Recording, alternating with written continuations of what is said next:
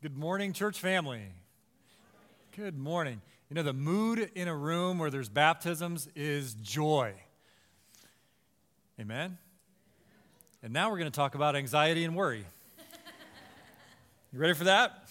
All right, but I want to propose to you that these young believers this morning, we had these two, and then uh, DJ Taylor, uh, young in the faith man, in the first service people young in the faith, just, like all of us, need this message to know that when they're following and believing and trusting Jesus, that is the answer to anxiety and worry in our lives.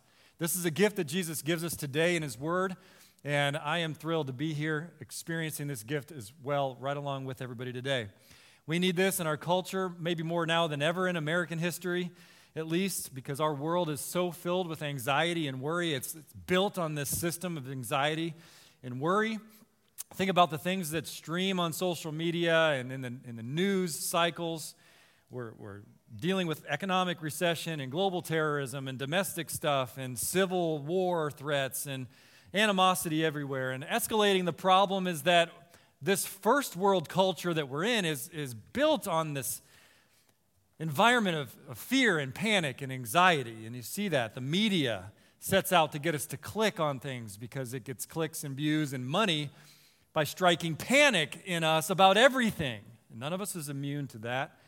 The media, the uh, marketers make millions of dollars for their clients by unsettling us about everything. And we're victims of this. We need to be aware of that. And then politicians come along and tap into our fears and get us to thoughtlessly buy into their agendas uh, that may not be any good anyway. So at home, it doesn't get any better. We worry about our health, we worry about our bodies, we worry about our children, our spouses, our churches, our relationships, our money. There's always something to worry about, right? There's always things to worry about. Well, today, Jesus gives us an alternative to worry and anxiety. How about this alternative? Be anxious for nothing. How does that alternative sound? Sounds pretty good. That's what Jesus gives us today. Open your Bibles to Matthew 6 19 if you haven't already. And if you didn't get a bulletin, those sermon notes help you follow along and everything else. Just raise your hand. This guy will put one into your hand. Thanks, Chris. We are ready to hear this message of hope from Jesus. We're entering the second half of the Sermon on the Mount, our focus this fall. And in the first part of chapter 6 of Matthew, if you were here two weeks ago, Jesus gave us some kingdom living principles for our spiritual life and practice.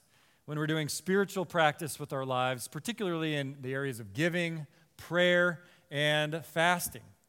Now, today, Jesus turns to all the other stuff in life kingdom living principles for every other moment when we're doing other things and focus on other things other than our spiritual life. That's today. And he frames these principles for everyday life first around our relationship with money and possessions, and then second around our relationship with anxiety and worry. And then we're going to see from Jesus the Master how those two are related to each other and how a preoccupation, being consumed with money and possessions, only brings us further into the hole of worry and anxiety. First thing Jesus begins with is our priorities in life. What do we value the most? What do we treasure the most? What consumes our focus? Point one as we enter our study today is Jesus' valuable teaching on valuables. Is it a surprising thing to say that what we value the most, what we prioritize in life, what we focus on more than anything else, is vitally important. Is that surprising? Of course not. Our focus, our priorities, our values, our treasure, that's going to direct the course of our daily lives. Our va- values and priorities have consequences to our lives, both now and, as we'll see, to eternity. So Jesus gives necessary guidance on our focus on our priorities. And he does so in three different areas in the, out, in the uh, initial several verses. The first one we come to, Jesus says, Pursue heavenly treasure over earthly treasure. Pursue heavenly treasure over earthly treasure. Because when we give our time, our talent, and our treasures to heavenly things, eternity is going to be different. Eternity is going to be different for us and for other people.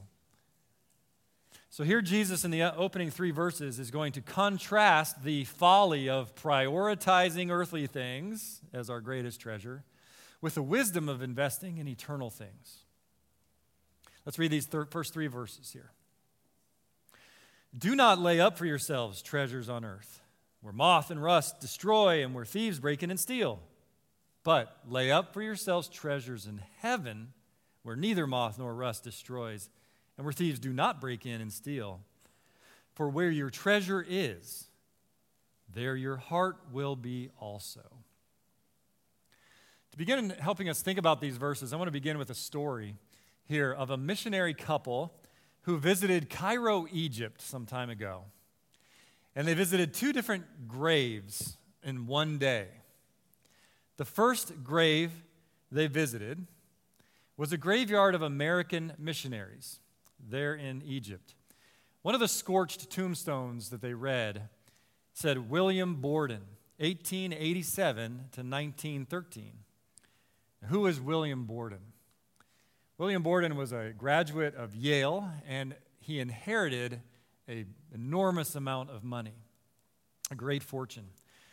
But William rejected to spend it on himself. Instead, he chose to bring the gospel of Jesus to Muslims in Egypt. And he spent thousands, hundreds of thousands uh, of dollars away giving to missionary work before he himself became a missionary. Then he went to Cairo, Egypt, and after only four months, of zealous ministry in Egypt. He contracted spinal meningitis and died at the age of 25. The couple visiting his tombstone said they, they never forgot the other inscription on his tombstone that read, Apart from faith in Christ, there is no explanation for such a life. Now, later that day, that very day, their guide took them to another grave. That was the grave of King Tut at the Egyptian National Museum. And what they saw there was a striking difference. As we know from history, if you remember learning about King Tut, his name was Tutankhamun, and he was also a young man when he died. Now, the ancient Egyptians believed that you could send your possessions with you to the afterlife. And so he was buried with his great fortune. And when King Tut's tomb was discovered in 1922, took a long time to discover it, but in 1922, they found him buried with solid gold chariots, thousands of solid gold artifacts, and then just tons of gold. And then he himself, his body was buried in three nesting solid gold caskets. The couple was struck by the contrast between these two graves that they visited in that one day. Borden's was obscure off the back alley of a street littered with garbage. Tutankhamun's tomb glittered with unimaginable wealth. Yet, where are these two young men and all their treasures now? One who lived in extravagance and called himself a king is, is in the misery of an eternity apart from God. And the other, who lived in service to the one true king, has been enjoying his everlasting rewards in the presence of God. Borden's life was triumphant of the two because instead of leaving his treasures behind, he sent them on ahead. That's what Jesus tells us. He says, again, verse 20, do not lay up for yourselves treasures on earth, but lay up for yourselves treasures in heaven and when Jesus here says, For where your treasure is, there your heart will be also, Jesus is saying, Hey, show me your checkbook. Show me your receipts, your visa statement, your calendar, and I'll show you where your heart lies, what you treasure. This is easy to see. Suppose that you bought stock in the, in the company Apple. If you bought some Apple stock at the right time, congratulations, you did well. But let's say you bought some stock in that, in that company. What would happen? You'd be watching how the stock market is doing and how the Apple stock is doing. You'd be really curious and and uh, invested in that company, wanting it to do well. You'd be buying their products. Where your treasure is, there your heart is also. In turn, let's say that you gave a lot of money to a cause like children in Africa with AIDS. Anytime you read an article about that cause or hear a missionary from that area talking about that cause, you're going to want to hear about it. You're going to want to read that article. You might even consider going to Africa or maybe even moving there. Because where you put your treasure, there your heart is also. It's not easy, it's not hard to see. It's easy to see what God is doing, uh, what Jesus is telling us here. And so, do you wish you cared more for godlier things? Well, Jesus says, then reallocate some or much of your money to godly things, from earthly things to eternal things. Now, those opportunities always exist in the life of a healthy church. And I would say at Community Grace, a healthy church, there's a lot of opportunities to invest in kingdom things and eternal things. And I want to just take this opportunity right now to give an exciting report from last week on the Community Grace Mission Chili Cook Off that we all enjoy. How many people were here last week? Enjoying the chili cook off. If you weren't, that's an annual fundraiser that's been going on for quite some time at Community Grace, and it's to support short term missions that have changed the lives of many, many people over the years, and we can't wait to see what God does through that here. But here are the results that I'm happy to share. Live auction total $6,400. Silent auction and extra gifts 14 100 money jars, $3,100. That was how we voted on the chili. Total $11,043 raised in that one day. Isn't that amazing? So thank you so much for giving to the Lord. And now I know you've read ahead, but uh, here we have the winners of the chili cook off. Mild category with $706 of votes, Chris Rager. Alternative, Mark Montel. So close. Maybe next year, Mark. 632. Family category, way to go, Mike and Myra Taylor. And the overall winner is Chris Rager, and that's what this is doing here. Chris, come on up and get your trophy. yes. yes.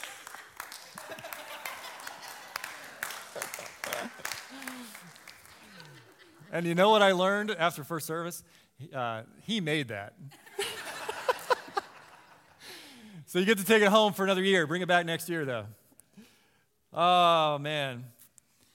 Laying up for yourselves treasures in heaven will be enjoyed for eternity. All of you who contributed and every bit of work that we give to the Lord. So let Jesus' words prompt some soul searching right now. Just take this opportunity to look inside yourself and ask these questions Am I living unselfishly? Is my life an example of generous care for others? Am I tight fisted ever, reluctant to give? Do I know when I've acquired enough, or am I consumed in pursuing more and more in this world? Do I worship things more than I worship God? Am I content here and rich in heaven? It's an opportunity for you to ask those questions. Now, Jesus' next words turn to the character of our priorities. We're talking about our prior, what's primary focus in our lives. Just as we pursue heavenly treasure over earthly treasure, he says next, pursue light over darkness, God over evil. He says next, he's going to say, Look, followers of mine, listen, listen to me. You need to pursue God above everything else in the world, and let me illustrate it with how eyesight works. This is what he says next, verses 22 and 23. The eye is the lamp of the body. So if your eye is healthy, your whole body will be full of light. But if your eye is bad, your whole body will be full of darkness. If then the light in you is darkness, how great is the darkness? See what Jesus is teaching here with this illustration. We know how sight works. Light is reflected off of objects that we're seeing and makes an impression into your eye, which sends a message to, through your optic nerve into your mind. Now, this is how light and sight works. And Jesus is using an argument from lesser to greater. What he's saying is if your eye is bad and no light comes in, then you're left in darkness. How much worse when the primary focus of your life is on earthly things, anything in the earth not the things of God, when your pursuits, your life, your values, when they're bad, when we're focused on living for this world and getting rich or being popular or just being entertained all the time, doing nothing, giving nothing for Jesus and his kingdom work. That means our eyes are dark and our whole self is filled with darkness.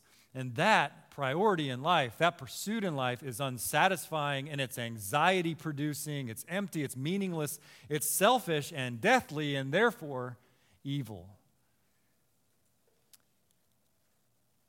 Jesus doesn't want us to fall into that at all. The hymn, Turn Your Eyes Upon Jesus, gets right to this when it says this line. And I, I'm going to ask you all to sing this with me now. I even put some music notes on there. I'm going to lead this. Would you all just sing this line with me? And in the perspective of this text right here, sing with me. And the things of earth will grow strangely dim in the light of his glory and grace. Listen to this worldly eyes will dim spiritual light.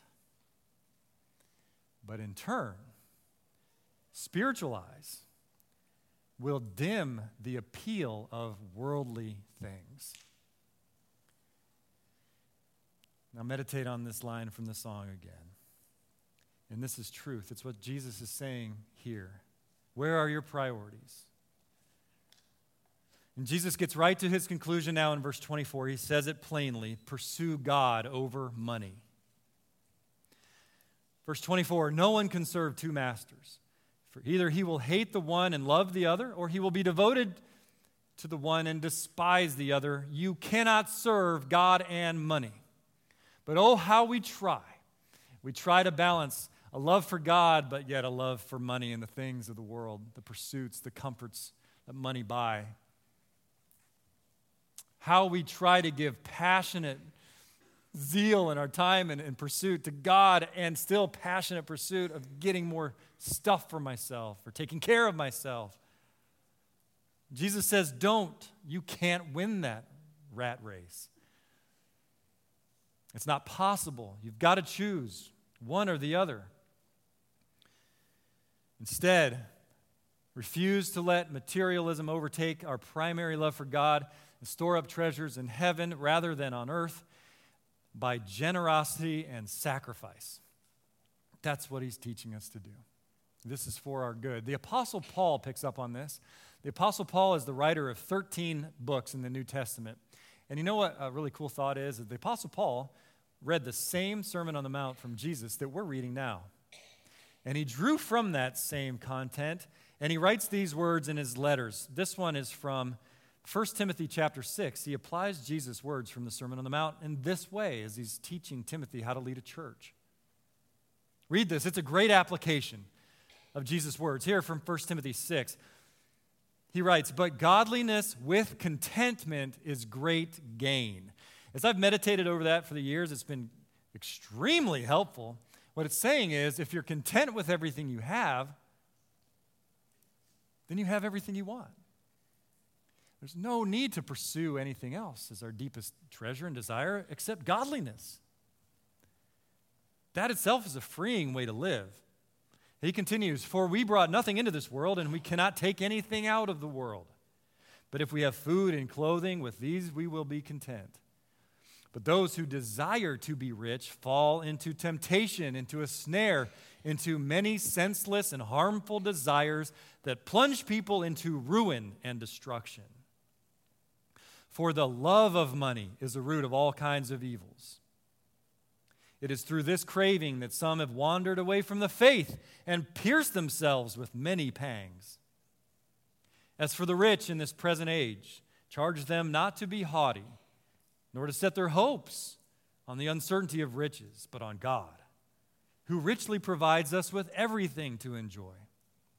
They are to do good, to be rich in good works, to be generous and ready to share, thus storing up treasure for themselves as a good foundation for the future, so that they may take hold of that which is truly life. What marvelous words of abundant life, applying what Jesus taught us in the Sermon of the Mount. Now, I want to make an important note here. Got to take the whole counsel of the Word into consideration every time we study the Word. Jesus is not prohibiting being wealthy. Many of the most faithful followers of God were extremely wealthy all through Scripture and all through history and today. There's nothing wrong with money itself. What's the root of all kinds of evil, according to Paul? Not money, but the love of money. Very good. In our pop culture, you'll see money is the root of all evil, and that's not true. Not at all. It's the love of money that is the root of all kinds of evil. Jesus is also not prohibiting enjoying what he's blessed with or planning for the future. No, he is the giver of all good things to enjoy. And he is the master planner who demands us to plan and care for our family and its future entirely. Just get this right. Jesus is denouncing a selfish life focused on this world as a primary focus and distracted from his mission. Don't fall into it. One preacher said, Our greatest fear should not be failure, but of succeeding at things in life that don't really matter. And the missionary Adoniram Judson issues a great application here. He said, Soon we shall be in heaven. Oh, let us live as we shall then wish we had done. These are good words. Now, with that, point number two, as we move on in the text, if we focus on heavenly treasures, if we are generous, and if we love God over money, are you ready for this? Are you ready for what Jesus says next? If we apply those things, it will free us from anxiety and worry. Because we'll know God truly, and we'll know that He's sovereign over everything. He's in control, and He's good, and He will take care of our needs, present and future. And that's why we get to point number two Jesus' solution for worry and anxiety. The solution for worry and anxiety follows. If we pursue heavenly treasure over earthly treasure, if we pursue light over darkness, that's God over anything of this world, and if we pursue God over money, verse 25 starts with the word, therefore. That means everything that comes next is based on what we just talked about. Therefore, listen to these life giving words from Jesus. He says, I tell you, do not be anxious about your life. Now, this is a command from King Jesus, who's king over it all. It's a command, it's not a suggestion, it's not a self help guide. He says, Stop living in a self tormenting worship of this world that leads to anxiety, a fixation on everything around you in this world. Stop living in fear of this world and stop living in fear of trying to do it all on your own. And now Jesus is going to use some specific areas of life which common, commonly cause us to worry to illustrate this, to teach us that we don't need to worry, to be free from anxiety because God will take care of our needs, our food, our clothing, our needs, is what he uses as an example here. He cares for our lives and our future. Let's read again. He says, Therefore, do not be anxious about your life, what you will eat or what you will drink, nor about your body what you will put on? Is not life more than food and the body more than clothing? And he gives a couple illustrations because he wants us to grasp this. The first illustration is the birds. Look at the birds of the air. I don't know about you, but we have a bird feeder. We like it's right outside of our dining room window, and it's actually really entertaining to watch the birds come by and just eat and be fed. So picture the birds of the air. Jesus says they neither sow nor reap nor gather into barns. They're not there plowing the fields, planting seeds and gathering up food in barns for the winter. They don't do that. Yet your heavenly Father feeds them. Are you not of more value than they? The answer of that is yes. You and I are made in the image of God. We are the most important creations of God. We are more valuable than the birds, and God takes care of them. He'll take care of us. And Jesus adds, verse 27, and which of you, by being anxious, can add a single hour to your span of life? This is another argument from lesser to greater. If God takes care of the birds, He's going to take care of you. So don't worry. How, how is worrying going to benefit you at all? Now, just as birds still need to work, and they do, they're out there working, so do we. We need to work. But don't worry. Because what does worrying do? Well, Corrie ten said it best. She said, Worry does not empty tomorrow of sorrows, it empties today of strength. And that's what Jesus is telling us here. Don't be anxious. Being anxious doesn't add a single hour to your life. In fact, we know that being anxious can leads to all sort of mental and emotional and physical illnesses that can actually shorten lives or at least make them miserable. Jesus is going to give us the solution here. But first, there's a short poem by Elizabeth Cheney that grasps this truth with the birds, and it personifies the birds. And maybe this will help you grasp this and hold on to it. These words of Jesus. The short poem says Said the robin to the sparrow, I should really like to know why these anxious human beings rush about and worry so. Said the sparrow to the robin, Friend, I think that it must be that they have no heavenly Father such as cares for you and me. But we do. We do have a heavenly Father. And we need to not worry as we trust Him and keep our eyes on Him. Jesus gives us a second illustration to teach this, to further embed this in our souls. Verse 28, he says, And why are you anxious about clothing? Consider the lilies of the field, how they grow. They neither toil nor spin, they don't make clothes. But I tell you, even Solomon in all of his glory was not arrayed like one of these. King Solomon, the wealthiest king, the most famous king in the world at that time, or ever to live, the wealthiest ever could not be arrayed like one of these. But if God so clothes the grass of the field, which today is alive and tomorrow is thrown into the oven, will he not much more clothe you, O you of little faith? What a great illustration. So here we see a, a field of wildflowers in Israel here, and it's beautiful. And they don't work hard and toil and spin to make these clothes, but not even the wealthiest king ever lived, Solomon, who's can, can achieve that kind of beauty. Another argument from lesser to greater how much more will God take care of you, his children? How much more can we trust God? So he says, Don't be of little faith, be of big faith. It's a big God, He's good God. And that is the solution. Big faith in God. But how do we get there?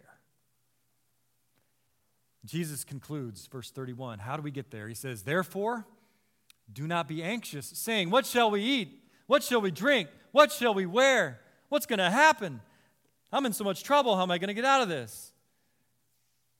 For the Gentiles seek after these things, and your heavenly Father knows that you need them all. Here's the solution, verse 33 But seek first the kingdom of God and his righteousness, and all these other things will be added to you. Here's the antidote for the disease of worry we start putting first things first. We're talking priorities, values, treasures in life. Seek first the kingdom of God and his righteousness, and all these other things will be added to you, and your worry and anxiety are in his hands. He takes them. That means first seeking salvation and entering into his kingdom because before trusting Jesus, giving him your life, repenting from your sin and self sufficiency, and becoming alive in him, you're not in his kingdom yet. You're still spiritually dead and trapped in the meaninglessness of life. That's a place of all anxiety. But enter his kingdom through faith in Jesus, and then every moment of every day, I said, this is all the moments of the days, 24 7, outside of the spiritual practices this is what I'm talking about. All of our lives, at work, everywhere you are, seek first his kingdom and his righteousness, and all these other things will be added to you. In his passionate, loving conclusion for all of his followers, verse 34 Therefore, do not be anxious about tomorrow. And he shows a little wit here. So, for tomorrow will be anxious for itself. Sufficient for the day is its own trouble. If you're struggling with anxiety, worry, as many of us are, sometimes constantly, I just want to encourage you to read this passage every day and every night. Read this. God speaks through His Word. The Holy Spirit speaks through the Word of God and penetrates soul and spirit through the Word of God and heals and restores and empowers. It's the Holy Spirit's primary tool in your, our lives. I would suggest read the entire Sermon on the Mount, chapters 5, 6, and 7. And, and whatever it is that's causing you anxiety and worry, you're probably going to see Jesus address it in the Sermon on the Mount in some way, with this right at the middle. I had the blessing of applying this this week. Here I am preparing this message, studying this text, and worrying about things. I have things to worry about too. And this week was challenging. And yet here I am reading this text and felt a wave of peace over it. Read these words day and night if you're battling worry this week. And once again, the Apostle Paul read the same words of Jesus that we're reading now as he was teaching people and writing his letters. And in Philippians 4, Paul summarizes this part of Jesus' sermon. And I'd like to close today by, by reading this out loud together from Philippians 4. Would you stand and let's read this out loud together? And the worship team can come back up right now and prepare to close. As we proclaim this truth from these verses from Philippians 4 with resolve and conviction and application, we're going to apply this truth to our lives and experience the peace that passes all understanding in the way that God told us He would provide it. Philippians 4 4 through 9. Let's read these words together with resolve for our lives. Rejoice in the Lord always. Again, I will say, rejoice. Let your reasonableness be known to everyone. The Lord is at hand. Do not be anxious about anything, but in everything, by prayer and supplication, with thanksgiving, let your requests be made known to God. And the peace of God, which surpasses all understanding, will guard your hearts and your minds in Christ Jesus. Finally, brothers, whatever is true, whatever is honorable, whatever is just, whatever is pure, whatever is lovely, whatever is commendable, if there is any excellence, if there is anything worthy of praise, think about these things. What you have learned and received and heard and seen in me practice these things, and the God of peace will be with you. Tremendous words. As a next step to apply this today, this very day, and to this week, I want to encourage you right in your hearts where you are right now to say this to Jesus right now. All I need is you. I will believe and follow you. Why? Because He is the only Savior, He's the only one. If you haven't put your faith in Him, you can do so today and receive His forgiveness, salvation, new life, enter His kingdom, and not be spiritually dead and lost in hopeless anxiety anymore. But for believers, peace. He's shown us the way and given us the promise as we follow Him 24 7. And what does that look like? To believe and follow Jesus. Here's what it looks like and our resolve to Him today. That means to trust Him, to turn to Him, to talk to Him, to read His Word, to follow His example, to know all He has commanded so that we can obey all He has commanded, to worship Him, to do what He would do, to confess our sins to Him, to give to His work, to be in fellowship and accountability with His church bringing all your worries to Him so He can take them from you. Lord, I pray that you change eternity by changing the priorities of our lives today and every day this way forward. In Jesus' name, amen.